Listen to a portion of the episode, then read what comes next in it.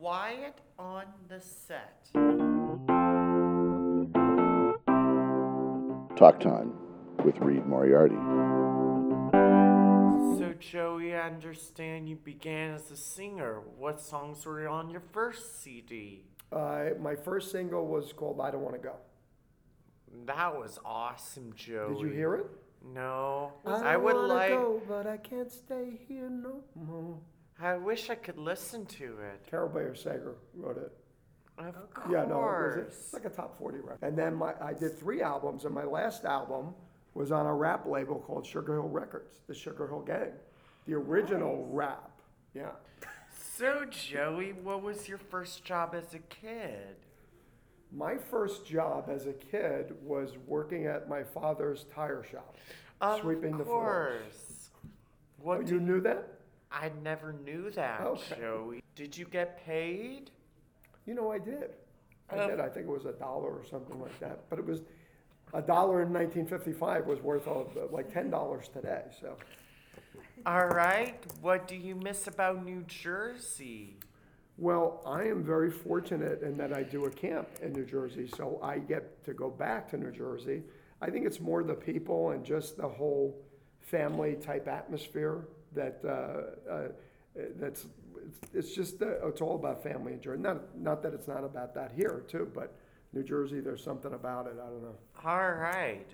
Will you tell me a childhood memory of your brother John? Yeah, My your little little, brother brother, John. Yes. Yes, I will tell you a story about John. One Christmas, thing as it's Christmas, uh, uh, John had like probably like eight dollars to buy everybody's gifts, and he uh, bought me uh, this ceramic piece. And upon examining, after opening the ceramic piece, he was like, you know, probably five or six, and I was probably eight or nine. I saw that there was an S on the top and a hole in the bottom, and it was a salt shaker. and I said to my brother, I said, What is this? I said, It's a salt shaker. What am I going to do with the salt shaker? I don't even have a pepper shaker to go with it. and that's my childhood story about John. That's hilarious. What do you like best about being a special ed teacher? What did I do? I, I like the kids. You I love like the kids? I love the kids. I love creating with them. Uh, it's just a, a passion. And I never really, I always knew I would get back. I just didn't know how I would get back to it. All right. So, Joey, how did you start Inclusion Films?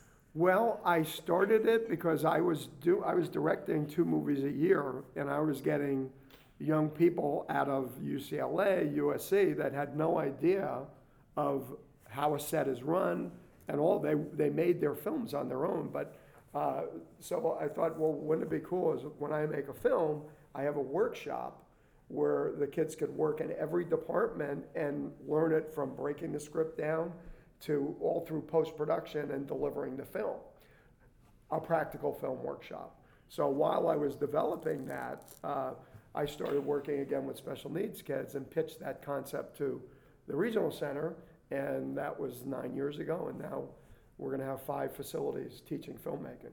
All right. So, Joey, what do you think makes a great director? What makes a great director? You know, it's funny, I directed 15 films. 15 And I, I had no intention of directing, but the guy that was financing when I was producing said, I would really like you to direct a film. And I said, Well, I've never directed a film. He goes, You act, you write, you do all that stuff. You have a way of making people feel a part of the film as a producer and as an actor. So wouldn't it be great if you just ran the whole thing because you make people feel comfortable? So mm-hmm. directing, the biggest thing in directing is casting and making sure you get the right actors to do it. And then you have to give them a license to perform. So it's being a host, a good director host. Including everybody. And lets the artist paint. Who are some of your mentors now? Well, I've had, you know, there, there was a, uh, uh, I, I wouldn't, I, w- I would call them more partnerships. And uh, uh, uh, Mike Clark from the Regional Center in Bakersfield, uh, he hired me to do a film, a documentary about uh, people with disabilities owning their home, own home for the first time. And from that documentary, I said, well, you can pay me to do the documentary, or what we could do is give me 15 students and I'll teach them how to make films, and we'll make that the lesson plan. And for the same amount of money that you're paying me, it'll be an introduction to the program. And we've been in Bakersfield since 2007. So, Of course. so uh, uh, Mike Clark was a was a great mentor and friend in in the disabilities community, and his daughter has been a part of our program. She's a lifer with us. Joey, what's at the top of your iPod playlist? I don't have an iPod playlist. You don't have an iPod? Don't, don't judge. don't iPod. judge me, Reed. You don't have an iPod playlist? No, Neither my daughter do has I. that. Yeah. Oh, good. Neither okay. do I. I don't have an iPod It's the, playlist. I don't have the. T- I don't. The, this is what I don't have time for.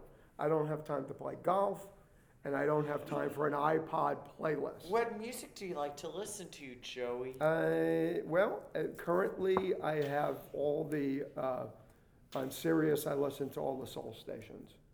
I- All I, right. I love R and B, but I love all R&B. music. I, and then I'll listen to Velvet. I love the ballads and stuff. I, I'm an old, I'm an old school guy.